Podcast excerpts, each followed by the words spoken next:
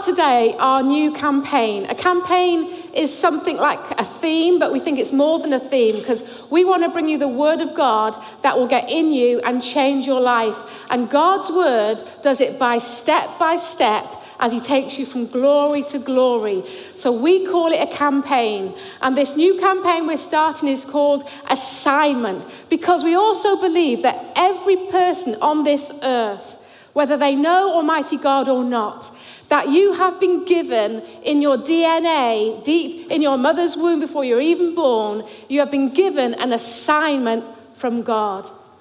You were born on purpose for a purpose. But that purpose, that assignment was not for your own ends. That was for God's glory. And so many of us go through life and we're trying to work out our way and do our stuff the best we can. But you can never, ever achieve the best for your life unless you're in step with what God has ordained you to do and be. And so that is what we're going to go through about an assignment. If you've got your Bibles with you, then let's look at chapter, sorry, um, the book of John, and it's chapter 21. If you haven't got any Bibles with you, then it will be on the screens for you to read. It's quite a long passage today, but as I was thinking, why not? What better place to read the Word of God than in church? Chapter 21, and we're starting at verse 1. Later, Jesus appeared again to his disciples beside the Sea of Galilee, and this is how it happened. Several of the disciples were there Simon Peter, Thomas, Nathanael from Cana in Galilee, the sons of Zebedee, and two other disciples. And Simon Peter said, I'm going fishing. We'll all come too, they said. So they went out into the boat, but they caught nothing all night. And at dawn, Jesus was standing on the beach, but the disciples couldn't see who he was. He called out, Fellows, have you caught anything? No, they replied. Then he said, Throw your net on the right hand side of the boat, and then you'll get some. So they did, and they couldn't haul in the net because there were so many fish in it. Then the disciple that Jesus loved, which is John, by the way, said to Peter, It's the Lord. When Simon Peter heard that it was the Lord, he put on his tunic, for he had stripped for work, and he jumped into the water and he headed ashore. The others stayed in the boat and pulled the loaded net to the shore, for they were only about 100 yards from the shore. This is just like Peter, isn't it? He doesn't want to wait the 100 yards, but he wants to jump in the water and do all the work himself. When they got there, they found breakfast waiting for them there was fish cooking over a charcoal fire and some bread. Bring some of the fish that you've caught, said Jesus. So Simon Peter went aboard, Simon again, and he dragged the net to the shore. There were 153 large fish, and yet the net hadn't torn. Yet they'd been out all night and not caught anything. But when we step into the assignment and the plan that God has for us, we seem to prosper much more easily. Now, come and have some breakfast, Jesus said. None of the disciples dared ask him, Who are you? They knew it was the Lord. Then Jesus served them the bread and the fish, and this was the third time that Jesus had appeared to his disciples since he'd been raised from the dead. Now, this is the dialogue that I want us to look at this morning. After breakfast, Jesus asked Simon Peter, Simon, son of John, do you love me more than these? Yes, Lord, Peter replied. You know that I love you. Then feed my lambs, Jesus told him. Jesus repeated the question Simon, son of John, do you love me? Yes, Lord, Peter said. You know that I love you. Then take care of my sheep. Jesus said a third time, he asked him, and Simon, son of John, do you love me? And Peter was hurt that Jesus asked him this question three times. He said, Lord, you know everything. You know that I love you. Jesus said, Then feed my sheep. There are three parts to this story that I want to bring out today. There is a question, there is an answer, and at the end of all that dialogue, there is a new assignment given. Is Jesus insecure? I, I, was just wondering this. Is Jesus that insecure that he has to ask, Do you love me? I don't know about you, but in your relationships, do you have to ask someone, do, do you love me? Do you really love me? You know, Valentine's Day is coming up pretty, soon. And there are many of us that are expecting gifts, maybe chocolates or roses and stuff like that, as a token of love to show us that those close to us love us and care for us. But I don't think that Jesus is insecure at this part. I don't think Jesus is asking this question because he's insecure, but he's wanting to draw something out of Peter. You see, the backdrop of this story is these disciples and Peter, they have just spent three years with Jesus. They became his disciples and they traveled with him and they saw amazing, miraculous events. They heard his teaching, they heard his preaching, they saw the blind see, they, heard, they saw the deaf hear again, they, they saw the lame get up and walk. They saw everything that seemed to be impossible and they believed that he was the Messiah. They believed that he was the Lord. They believed that he was God incarnate. They really, truly believed and they followed him. They followed him with all their hearts. And then everything changed. Then there was the arrest. And then there was the cross. And then there was a devastating death. Now, these are just, these men are human beings. They witnessed such things that, that would change your life, that would, would, would give you trauma, that would give you stress. They saw the whippings, they saw the beatings, they saw this man that they thought was Almighty God, and they saw him die. They were confused. They were not sure of anything anymore. They were in that place where everything that they held on to, everything that they believed was suddenly not sure. And then he had told them this that he would die. He had told them that he would rise again.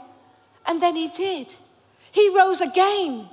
But can you just go with me a moment? We read it so flippantly off the pages of the Bible. But just imagine that you are in an upper room hiding and fearing for your life and wondering what on earth has gone on with your Lord that he's now dead. And then the next minute, he appears in the room. He's walked through the door, he's walked through the walls, he's just appeared like magic because he's God. You can see the scars on his hands, you can see the scars on his feet. You can see the scar in his side where he was pierced. And yet he's real. He's talking. He's eating. He's with you in the flesh again. This has got to stress you out a little bit. This has got to confuse you a little bit. This goes beyond all the parameters of what we know in this world as normal.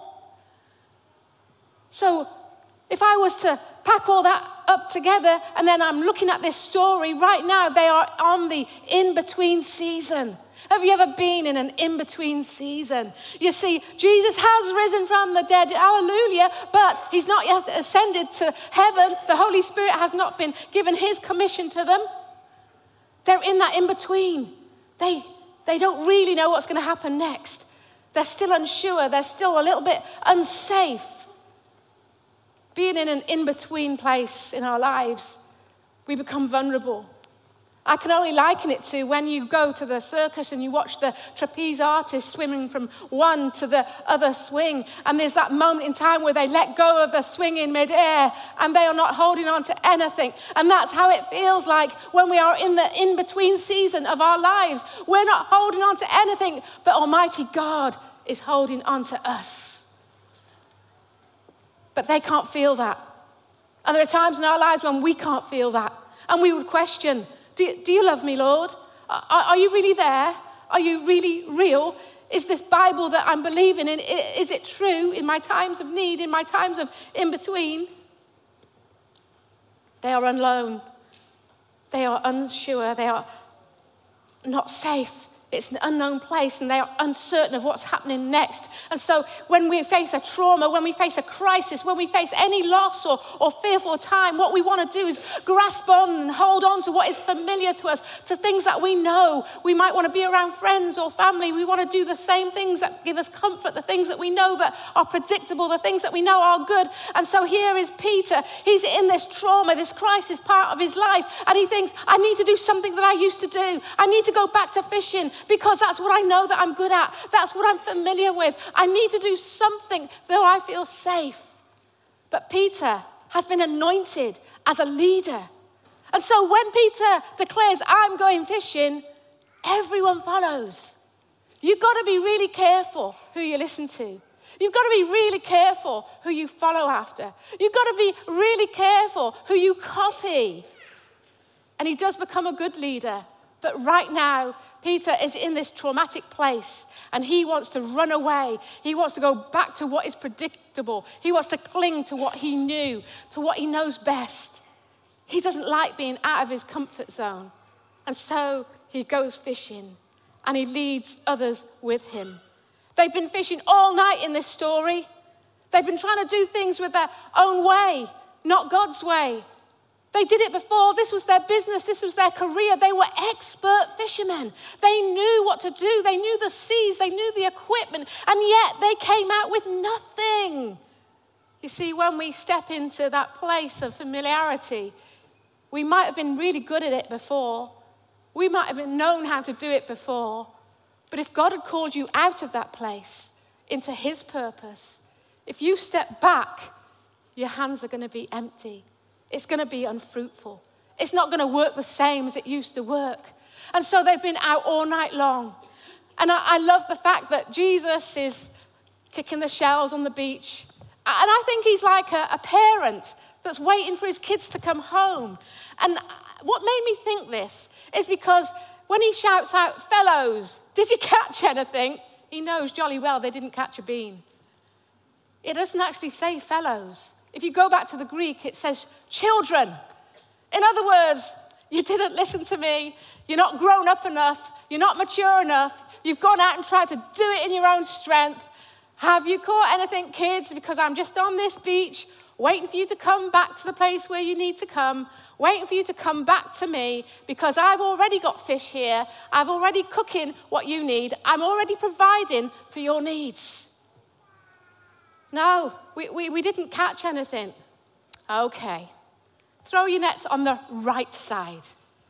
It doesn't say left side because it needed to be right side to emphasize there's a right side and a wrong side. Throw your nets on the right side. And they obey. They're not too sure who this guy is at the moment, but they obey. And then the result is they draw in 153 fat fish. It even tells us the number. Come, come and eat breakfast. There's many times that Jesus invites us to come to him. He says, Come and see. Come and learn. Come and know me. Come and eat if you are hungry. Come and drink if you are thirsty. And even today, Jesus still sends out those invitations to come to him. And so they approach the fire, they approach the breakfast, and then as they sit down around him, they've realized by this time that this is the Lord, that this is Jesus come back to see them one more time. And as they sit there I think it would have been a lovely place on a beach with the fire crackling, the fish cooking, the warm bread. Jesus hands it out to them. And he even set, makes them feel better by saying, Oh, you can add some of your fish if you like. I don't need your fish, but you can add them if you want to. And then there's a quietness in the conversation. And he turns to Peter. And we've just read about Peter.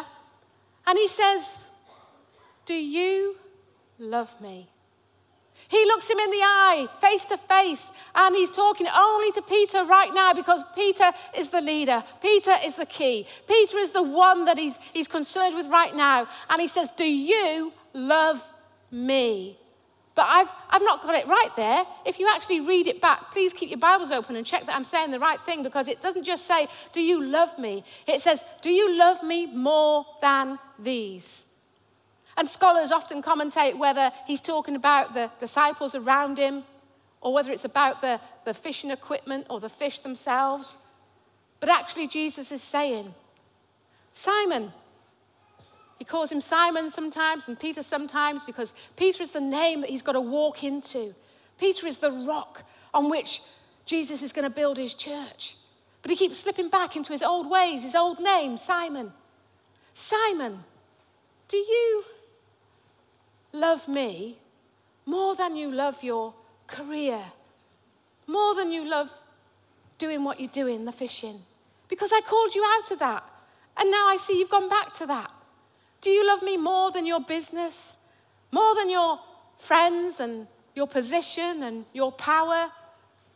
Oh, that's a real question. I don't know whether Peter could really answer it truthfully at that stage. Because, Peter, I want to ask you another question. Why are you here? What are you doing here on this beach in Galilee, getting out of a fishing boat when I called you to fish for men, to fish for women, to fish for people, and yet you are fishing and I find you here? What are you doing here if you love me, Peter? Sometimes in our lives, we find ourselves in the wrong places at the wrong times, doing the wrong stuff with the wrong people. And I would imagine the Holy Spirit tapping us on the shoulder and saying, What are you doing here? Today would be a, a good time to examine ourselves and just check are we in the right place at the right times with the right people doing what God has assigned us to do? You see, Peter had a fishing rod in his hand and he was out fishing when he should have had the word of God in his hand and he should have been fishing for people. Today, I want to ask you a question What are you holding on to? Peter was holding on to what he knew in the past his fishing rod, his fishing career. That was his source, that was his income, that's what he ran to. Instead, he should have been holding on to the Word of God and running to Jesus, who is his source, his strength, his provider. And he does manage to answer and he says, Yes, Lord, you know I love you. I just wonder, could he really, really eat that breakfast at that moment? Because the, if, if I was sat there and Jesus' eyes were staring at mine, I don't think I would have the right state of mind or stomach to eat the food. I would be so nervous and so anxious. Well, no, not in the presence of God. I'm, I'm not eating this breakfast right now. He can feel this tension in the question. And he answers, Yes, you know I love you. And as he's looking at the fire, the Bible tells us that the fire is actually made of charcoal. There was another fire in the Bible that was made of charcoal, and that is the fire that was in the court of the high priest. Peter's mind must have surely gone back to that night of the Last Supper when again there was a meal before them, again Jesus invited them to, to eat and had provided everything for them, and they were discussing stuff, and, and, and, and Jesus was trying to say, I'm going to die and I'm going to rise again. And Peter was saying, No, that can't be so. But then, then, then, then he comes out with this if, Even if everyone else deserts you, I will never desert you, Jesus. And Jesus replies, I tell you the truth, Peter this very night, before the rooster crows, you will deny me three times. No, Peter insists. Even if I have to die with you, Jesus, I will never, ever, ever deny you. And all the other disciples, they, they follow as well, saying the same thing because they followed the leader. But we know the story too well. Even though that Peter had pledged his, his faithfulness, his undying love, that he would, he would never ever deny his Savior, that he would never leave his Savior, that he would even die for him, the opportunity came that very night. Jesus was arrested, and fear hit Peter's life. As he watched the way that Jesus was treated, he didn't want to go through that same experience. He realized that his love had been fickle. It hadn't been the same type of love that Jesus had towards him. Yet Jesus could die for him, but he's not ready to die for Jesus. And as he's warming his hands in the courtyard of the high priest over a charcoal fire, a girl recognizes him. Oh, you look familiar. Aren't you with that? No, no. I don't even know the man. And he denies knowing Jesus.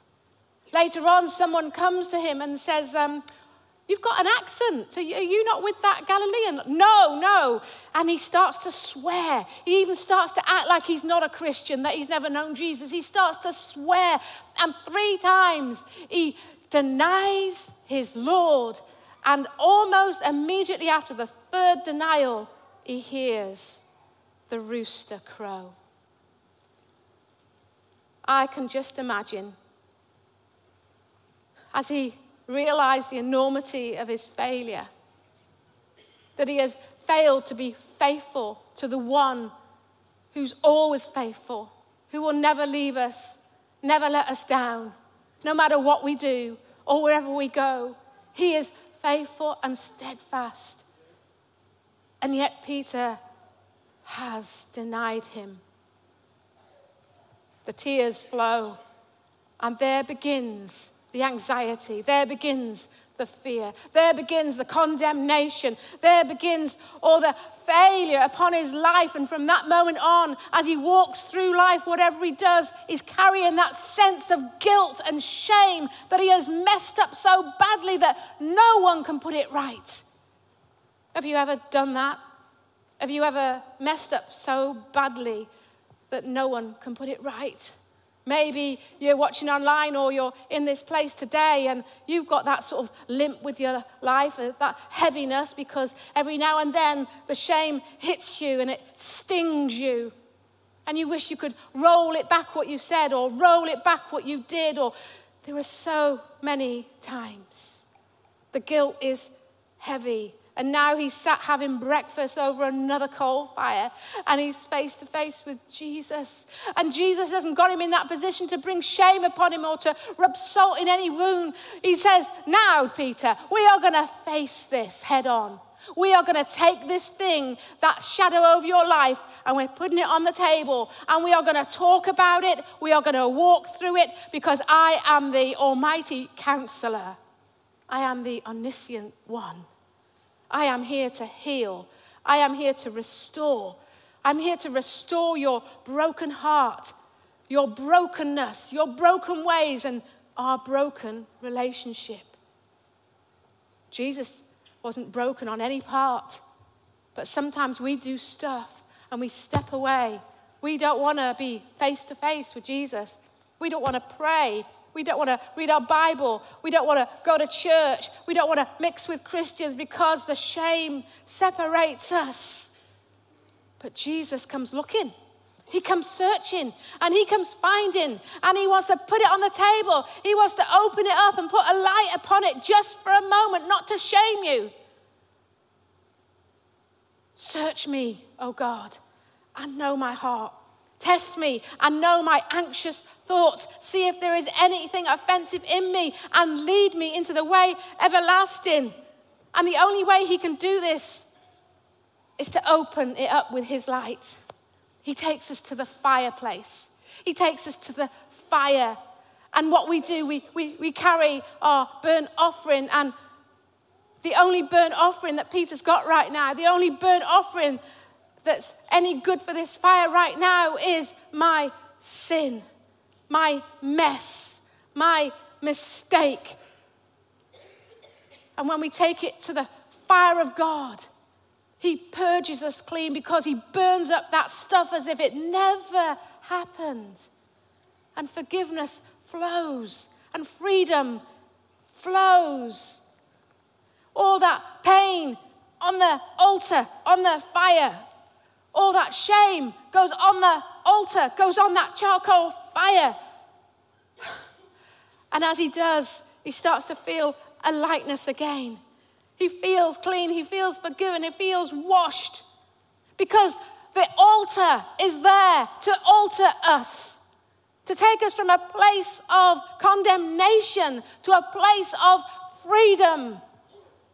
There are sometimes stuff that we've done in our past and we've taken it to the Lord and He's forgiven us and cleansed us, and there might have been consequences to pay. But when we are free, we are free indeed.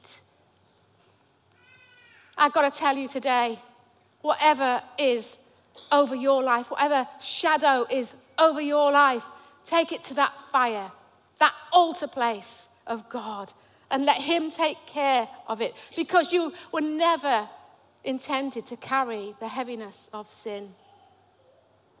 You know, my little grandson came to me one day and he had a splinter in his finger and it hurt.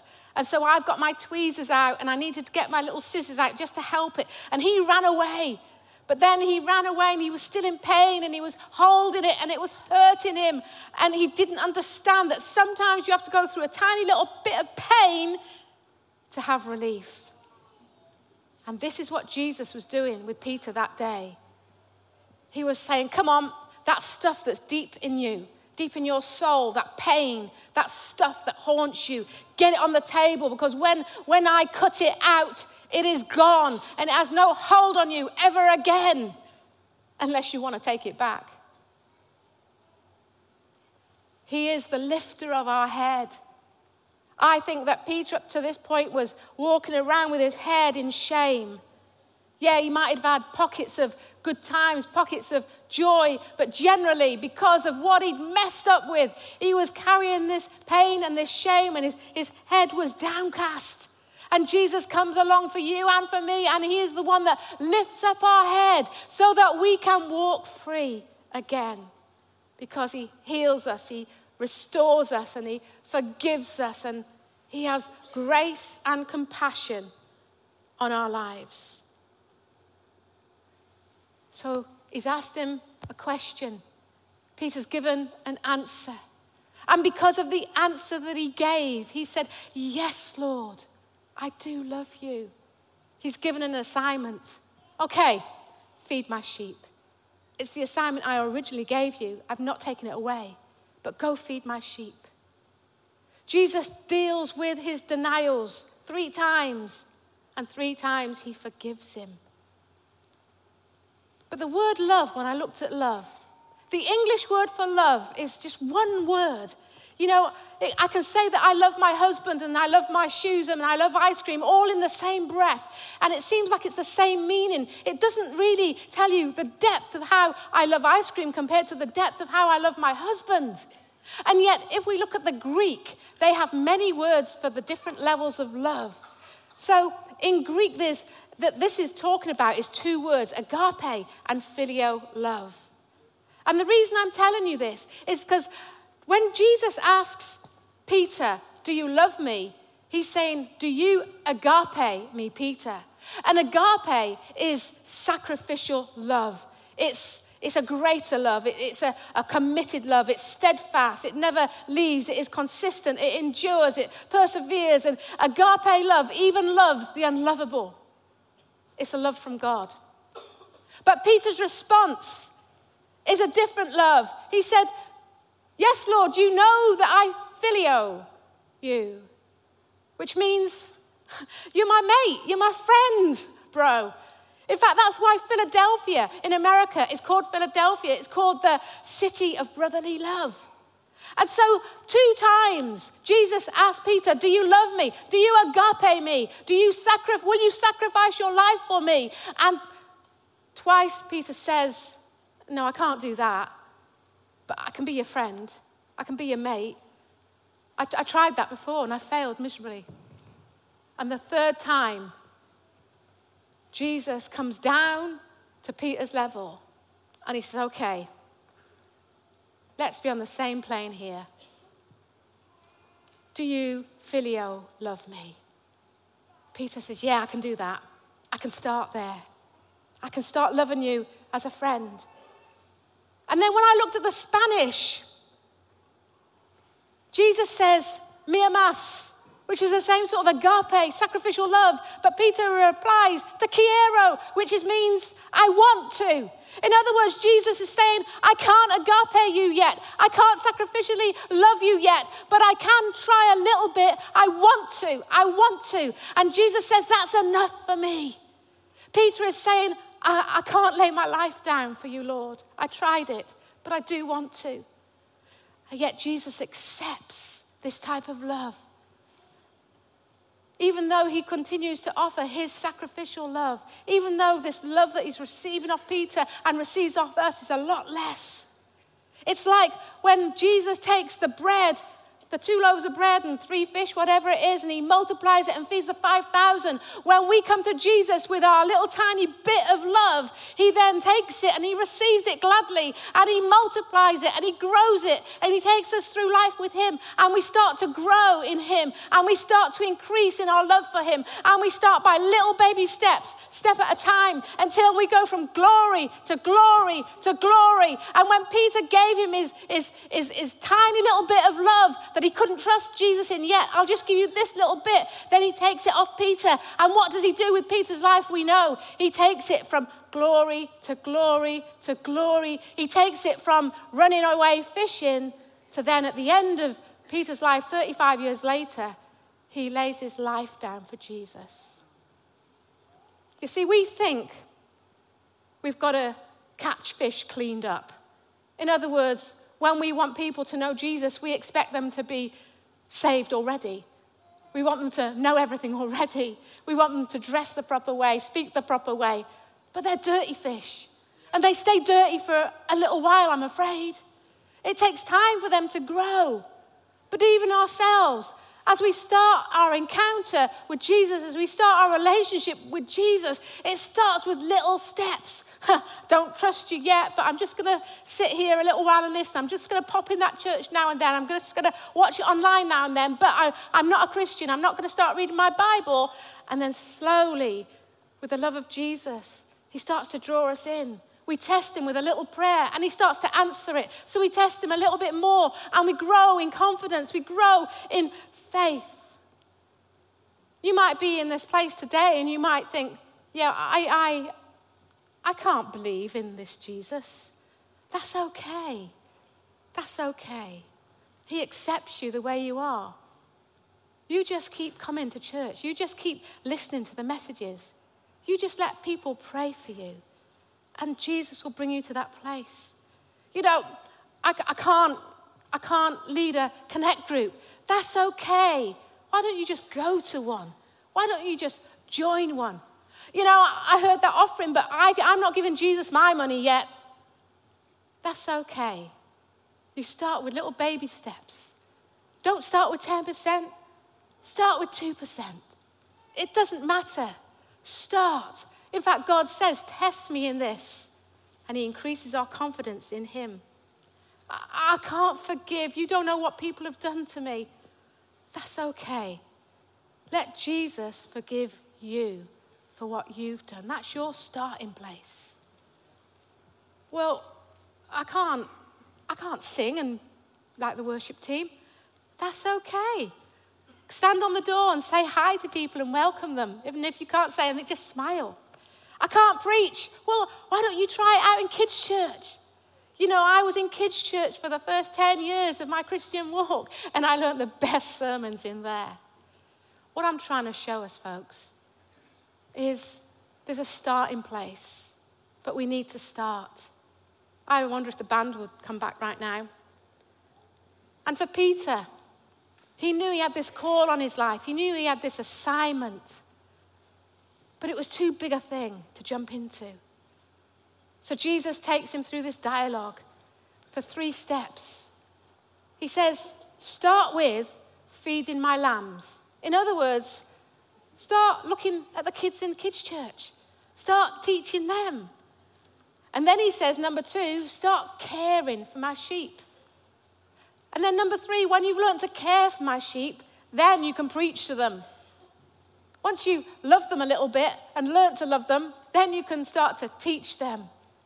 You see, Jesus wants to take our little and he will breathe on it with the Holy Spirit. He wants to take the little bit of interest we've got in him. He wants to take the little bit of love or trust or faith we've got in him. And it's like a seed that he plants deep. And he is the one that waters it. He is the one that cultivates it. He is the one that causes it to grow. It's not anything of us, otherwise, it is worthless. And by the way, he's talking to Peter and he says, I just need to remind you, Peter, remind you of the day I called you. And as Peter starts to look back, he's just come off this boat and they've been out fishing all night and they never caught a bean. And then Jesus came along and told him to fish the other side. And he remembers three years ago when it happened to him the first time.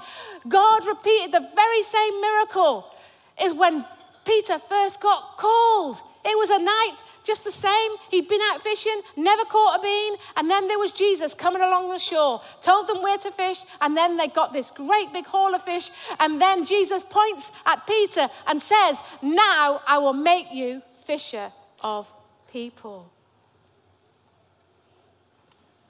What I called you to do way back then, I haven't taken it away.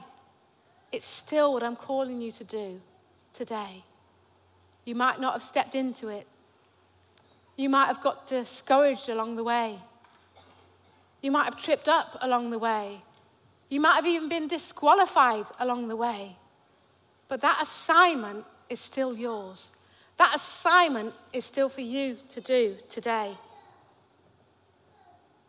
I'm just going to ask you to think for a moment would you bring it to the altar today? Would you bring that failure to the feet of Jesus? Because you can't carry that anymore. You messed up, but it shouldn't haunt you for the rest of your life. You failed, but Jesus wants to pick you back up and dust you down and put you back on your feet and send you off again as if it never happened. I wonder today if there's stuff that you need to have burnt away out of your life on the altar of God. Bring your fear, bring your failure, bring your mess. And there's only one place that you can bring that stuff to. There's only one person that can deal with that stuff, and that is Jesus, because he died on the cross to take away all our sin, all our shame, all our fear, all our failure. You know, today in this place, maybe you need to be reconnected to what God called you to do. Maybe you need to be reinstated. Maybe you need to be recalled. Maybe you need to be restored back to God's assignment. But you've got to start right where you're at. And what Jesus is looking for today is a simple yes a simple willingness to start.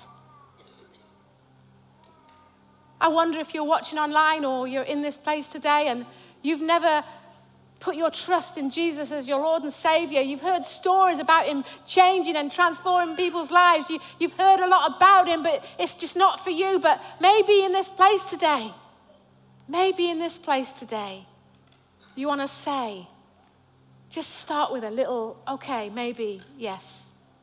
If that's you, I'm just going to pray a prayer. You don't have to say it out loud. Say it in your heart, say it in your head. Dear Lord Jesus, I, I have messed up. I've failed. I'm struggling. I don't understand anything about the Bible. I don't understand anything about you, but Lord, I've tried and I've gone everywhere for help. And I'm coming to you today. I'm bringing my little to you today and asking you to get involved in my life today. I'm asking you to transform my mind. I'm asking you to get involved in my, my stuff.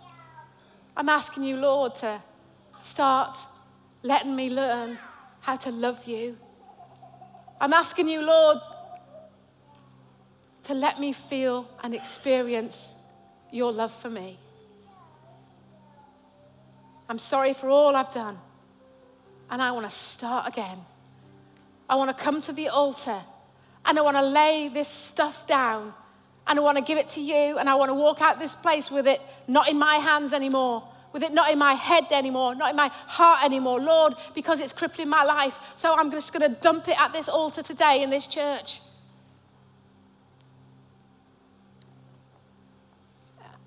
And if you resonate with anything like that, the Holy Spirit knows exactly where you are. And He has come to heal, to restore, and to set you on a new path. a new beginning, with a new hope, with a new sense of freedom. He's come to set you on God's assignment for your life. In Jesus' name. Amen.